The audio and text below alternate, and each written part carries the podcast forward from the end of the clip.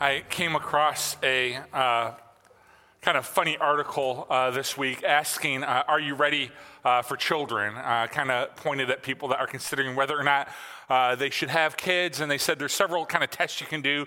The first one is the mess test, which is smear peanut butter on the sofa and curtains. Now rub your hands in a wet flower bed and rub them on, wall, on the walls. Cover all of those stains with crayons. Place a fish stick behind the couch and leave it there all summer. All right? Uh, there's the toy test, and this is re- near and dear to my heart, but obtain a 55 gallon box of Legos. If Legos are not available, you may substitute roofing tacks or broken bottles. Have a friend spread them all over the house, put on a blindfold, try to walk to the bathroom and the kitchen. Do not scream. Screaming could wake the child at night. Um, the grocery uh, store test, which is borrow one or two small animals, goats are the best, and take them with you as you shop at the grocery store. Always keep them in sight and pay for anything they eat or damage. Uh, the feeding test obtain a large plastic milk jug, fill it halfway with water, suspend it from the ceiling uh, with, a, with a cord, and start the jug swinging. Try to insert spoonfuls of soggy cereal, such as Froot Loops or Cheerios, into the mouth of the jug while pretending to be an airplane. Now dump the contents of the jug onto the floor. And the final assignment is find a couple who already has a small child, lecture them on how they can improve their discipline, patience, tolerance, toilet training, and child's table manners. Suggest all the many ways they can improve. Emphasize uh, to them that they should never allow their children to run uh, riot and enjoy this experience. It will be the last time you have all the answers, right? And this is a story uh, today uh, that uh, is going to raise a lot of questions and may not provide all of the answers. And I think after you've decided to have kids, the way, the way this story becomes relevant is I think one of the tests of parenting once you've had kids is when your kids question your love right? And uh, you always remember when it happens the first time that it will be during uh, discipline or judgment or, or something like that. And they'll say something like, Why do you hate me? Why don't you love me? And it's hard to hear that. And you know that as they get older, they will eventually see all the ways that you love them, but, but it's hard. And here's what you know. You understand that your discipline is not divorced from your love. Uh, they're, they're, not divorced from each other. As a matter of fact, they're closely inter- intertwined that you are inflicting hardship or pain on them. Uh, in part because of your loving nature, not in conflict with it. You love them and don't want them to behave this way, or you love the person that they are behaving poorly toward, and your sense of justice must step in. Here's the other thing you know the other thing you know when you're disciplining your kids is that your grace is readily available to them. Your grace is readily available to them. And so the minute they repent, the minute they turn uh, from their misbehavior, the story begins to change and your grace begins to emerge. And we do this on a theological level. We see stories like the one we're going to study today. We're going to study uh, the story of Sodom and Gomorrah today. Uh, and regardless of your time in church, I'm, you've heard this story, uh, how long you've been in church, if it's your first Sunday or uh, your 500th Sunday, you've, you've heard this story. And we read this story, and our immediate reaction is usually, how on earth could God do that? Destroy these two cities. I thought he, he was love. As a matter of fact, this is the story. When you have a conversation with someone about the goodness of God and the grace of God, this is the story that they will often point to uh, to, to question his goodness, the story of Sodom and Gomorrah. So let's just kind of do a little background and then we'll jump into the text. All right, remember that God had called Abraham uh, to leave his country, his people, and his father's household. And with that call came certain promises that God was going to bless him and make his name great, and he'd be a blessing to the entire world. And Abraham left and he followed the Lord's command, but he did take Lot with him. Uh, he brings Lot along, and Lot, it's just kind of a disaster. And after um, a little bit of disaster, they decide they're going to part company. And so, Abraham, in his generosity, he allows Lot to decide which way he's going to go. And if you remember the last time we heard from Lot, Lot said, Oh, I think I'll take uh, the region by Sodom and Gomorrah. That's where I'm, that's where I'm going to go, and that's where I'm going to kind of pitch my tent. And um, these cities, as, as time unfolded, especially, these cities became uh, known as corrupt and sinful and predatory, and Lot ends up living right in the midst of all this. And let me show you what happens in the text. So, when the men began, got up to leave, these were the uh, three messengers of God that we studied last week. Uh, they looked down towards Sodom, uh, and Abraham walked with them along, uh, walked along with them to see them on their way. And then the Lord said, "Shall I hide from Abraham what I'm about to do?" Abraham will surely become a great and powerful nation, and all the nations on earth will be blessed through him. For I have chosen him so that uh, he will direct uh, the children. Uh, his children and his household after him to keep the way of the Lord by doing what is right and just, so the Lord will bring about for Abraham what he promised him. So, again, here, we've seen this a dozen times or so. Uh, the promise is reiterated right? That Abraham's going to be a great nation. He's going to be a blessing to the entire world. And then in verse 20, uh, then the Lord said, The outcry against Sodom and Gomorrah is so great and their sin so grievous that I will go down and see uh, if what they have done is as bad as the outcry that has reached me. If not, I will know. The men turned away and went towards Sodom, but Abraham uh, remained standing before the Lord. And then Abraham approached him and said, Will you sweep away the righteous with the wicked? If there are 50 righteous people in the city, will you really sweep it away and not spare the place for the sake of 50 righteous people in it? Far be it from you to do such a thing, to kill the righteous with the wicked, treating the righteous and the wicked alike. Far be it from you. Will not the judge of all the earth do right? And the Lord said, If I find 50 righteous people in the city of Sodom, I will spare the whole place for their sake. And then Abraham spoke up again. Now that I have been so bold as to speak to the Lord, although I am nothing but dust and ashes, what if the number of righteous people is five less than 50? Will you destroy the whole city for a lack of five people? If I find 45 people there, I will not destroy it.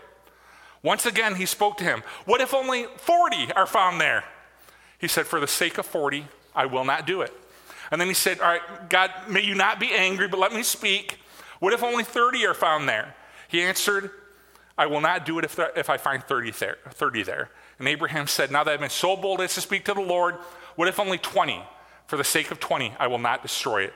And then he said, May God, don't be angry with me, but let me uh, speak just once more. What if only 10 can be found there? And he said, For the sake of 10, I will not destroy it. When the Lord finished speaking with Abraham, he left, and Abraham returned home. Now, the story of Sodom and Gomorrah and the ensuing destruction that takes place in the next chapter, uh, the story of Sodom and Gomorrah is often seen as a story of God's judgment.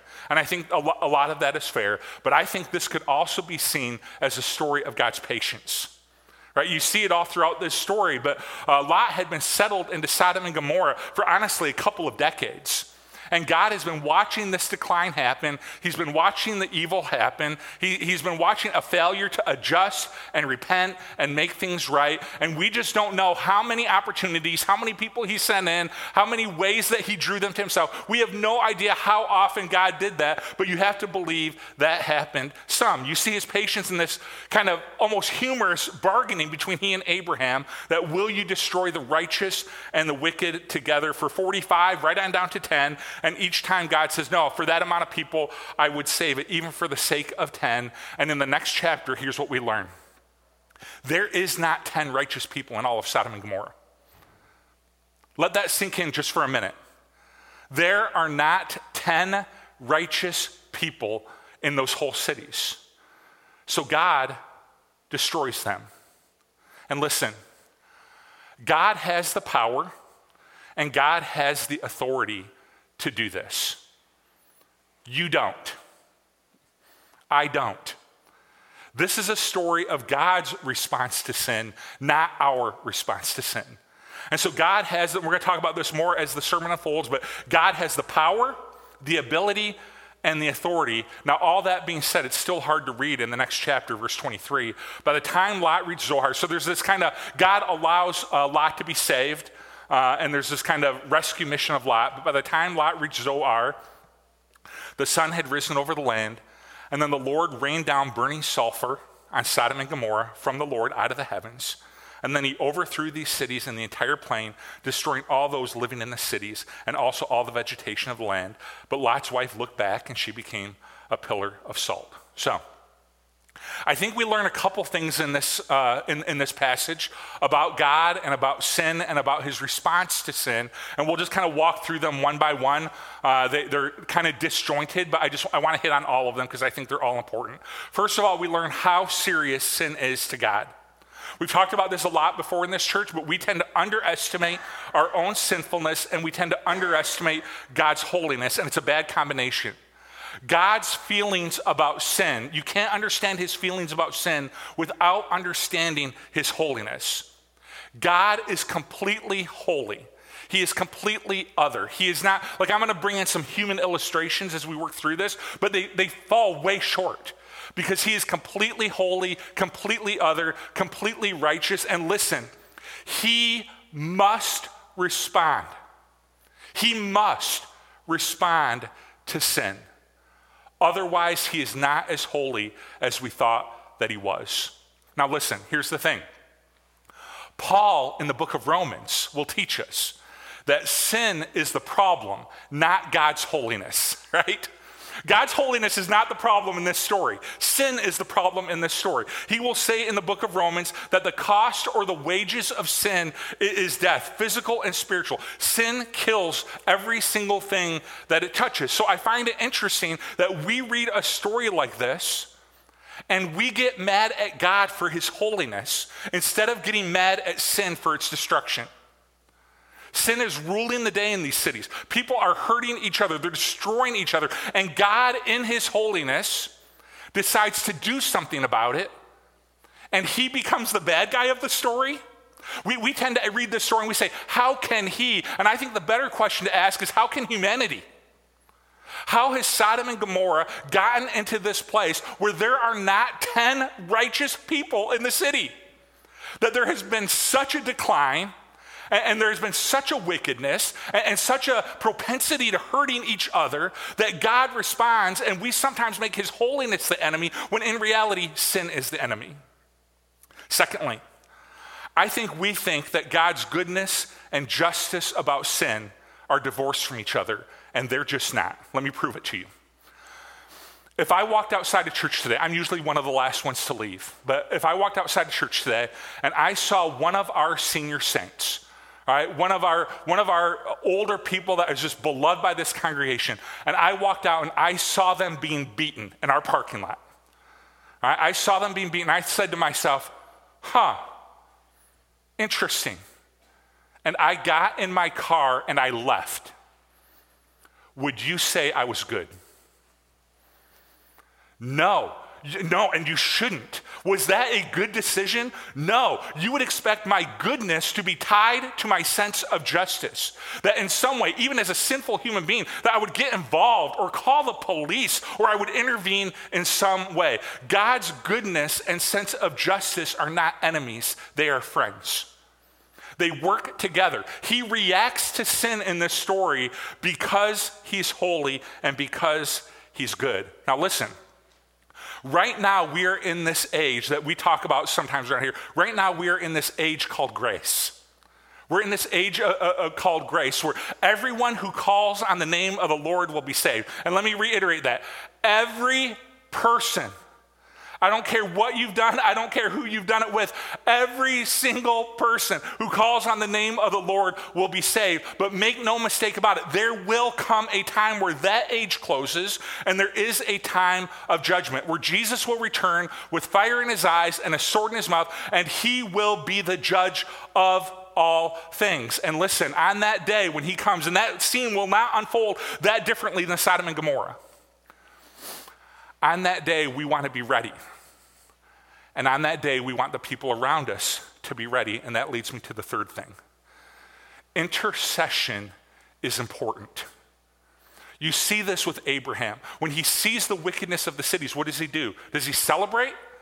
Does he throw a party? Does he say, Go get him, God?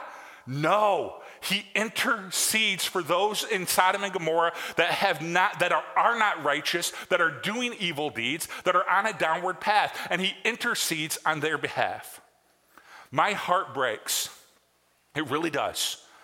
Every time I see a Christian in social media, or every time I see a Christian around me that seems to be rooting for judgment.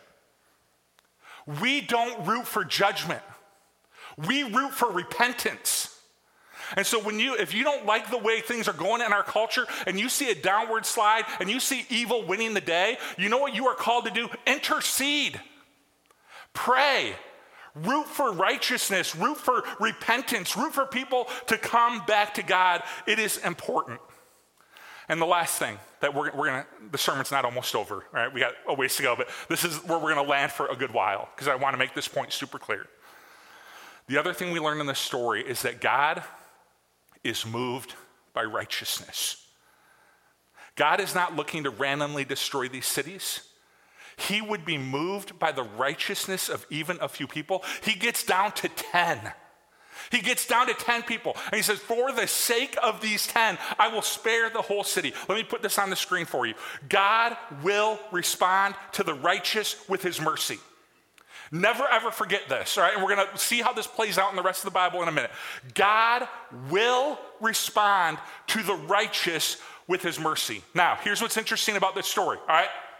And I really need you to, if you've tuned out, I need you to come back in, all right? Because this is really rich. Lot is saved. All right? So Lot is saved. We know that there weren't 10 righteous people, but we know that Lot is saved. Let me ask you a question. Based upon what was Lot saved? Based upon what was Lot saved? Was it his righteousness? Was it his goodness? Was it he was different from all of his neighbors? Upon what, what was the basis of God allowing Lot to be saved? Well, the text actually tells us. It says, early the next morning, Abraham got up and returned to the place where he had stood before the Lord, and he looked down toward Sodom and Gomorrah, toward all the land of the plain. And he saw dense smoke rising from the land, like smoke from a furnace. Here it is, verse 29. So when God destroyed the cities of the plain, he remembered who? He remembered Abraham and he brought Lot out of the catastrophe that overthrew the cities where Lot had lived. At the end of the day, Lot was saved because of Abraham. It was Abraham's relationship with God, his unique relationship with God. It was Abraham's relationship with God. You could make an argument it was Abraham's righteousness, it was Abraham's kind of unique standing with God that allowed Lot to be saved. And isn't it amazing to think about that now, as the story has unfolded, and we saw all this bartering with God, that now, because of one, it comes down to not 40 or 50 or 10 or whatever, because of one because of one person, another person could be saved. Now, I think we end up asking the wrong question. We read a story like this and we say, all right, is God righteous? And you know what I believe? If you've attended church for any length of time at all, here, here's what I believe. Um, I think that in our heart of hearts, we know uh, the answer to that is yes, God is righteous and that yes, it's okay for him to do that. I think in our heart of hearts, as human beings, when we think about a holy, righteous, and perfect God, that, that we kind of, when we read a story like this, in our heart of hearts, we say, He's God, He's holy, He's the judge of heaven and earth, He gives life, and He is free to take life. I think in our heart of hearts, when we read this story, if we're honest, in our heart of hearts, we know that He's God. I think what we're really asking is a different question. The question we're asking isn't, is God good? The question we're really asking is, am I good? If God responds to the righteous with mercy, am I righteous enough? Am I holy enough? Am I good enough?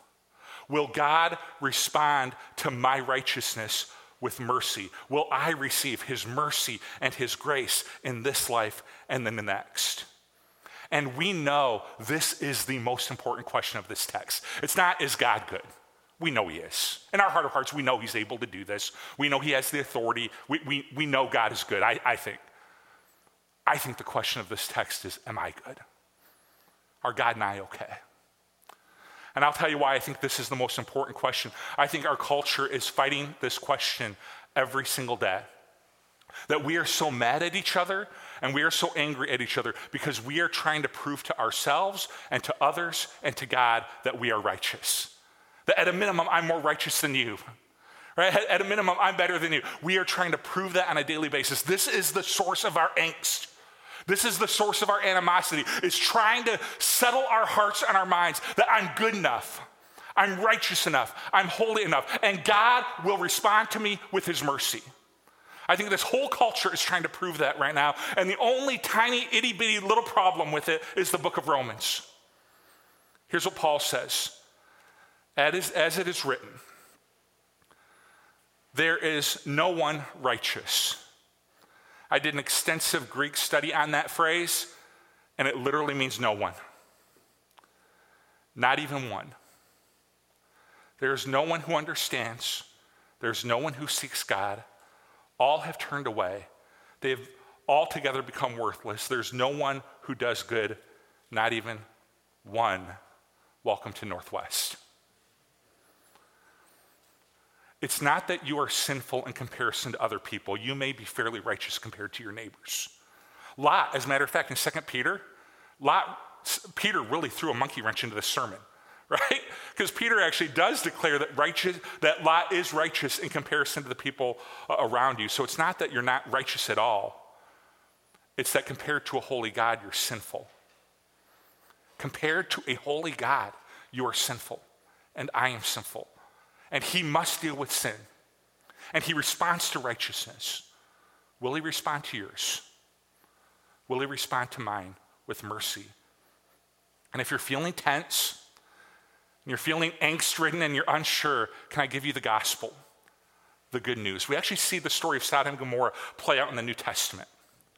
We see a world, when, when Jesus happens onto the scene, we see a world that has been affected by sin. People are being hurt, they are hurting each other. You could definitely declare that there is no one righteous, no, not one. And the question as we enter the New Testament is will God destroy it all? Like he did with Sodom and Gomorrah, will God destroy it all? And God, in His infinite mercy, He looks down and He says, There is no one righteous, no, not one. So I will send my son Jesus, and He will become the one. My son Jesus will become the one that is righteous. And in this story, Jesus becomes Abraham and we become Lot. We become the, the ones that are not fully righteous, the ones that are sinful, who have been saved and rescued by the one who is righteous. We are Lot in the story. And so, if we will let him, this one that became the righteousness of God here on earth, this one will forgive your sin. All of it, he will. This one, through faith, will lead us to a better life in this life and the next. And let me tell you what the gospel says. The gospel says that through faith, God responds to the righteousness of Jesus. All right? Here's the gospel that God responds to the righteousness of Jesus with mercy for me and mercy for you. And this is good news. This is great news. It is the gospel that God does respond to, the, to righteousness with mercy. He responds to the righteousness of Christ because there is no one in this world that is righteous, no, not one. So he became the one. And through faith, God says, I will respond to his righteousness with mercy for you and mercy for me. So we are not arrogant. Why on earth would we be arrogant? We are not self righteous. Why, would be, why would we be self righteous? It's the righteousness of Christ. He is everything. And we are not afraid. We are not afraid of the return of Christ. We are not afraid of the judgment that he brings as we stand before him. We know that the righteousness of Christ is enough. That I am not standing before him on the basis of my own righteousness. Through faith, God is responding to me with mercy because of the righteousness of Jesus. And so we are not afraid. And so while this story can be jarring, and it is, to see God behave in this way, even though I think we know that God has the right to do it. He has the power, He has the authority, He has the holiness to do it. While we know that is true, it is jarring to read. But you need to know that the gospel is in this text.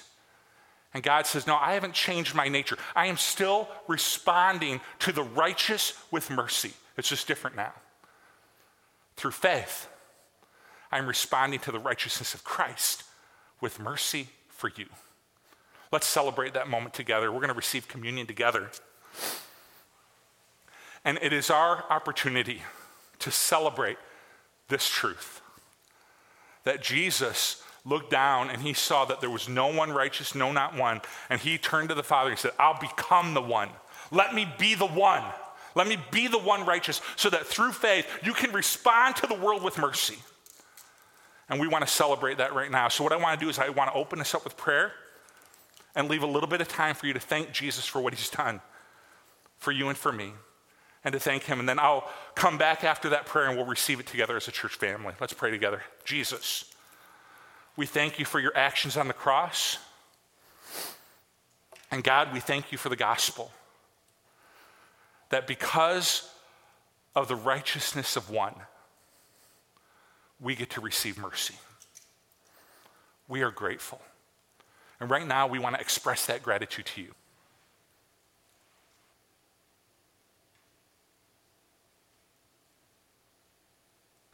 It is in the name of Jesus we pray. Amen. The one's body was given for you that you might receive mercy. Let's receive it together. His blood was poured out that you might receive mercy. And again, this truth changes everything. We're not arrogant, we're not self righteous, we're not afraid.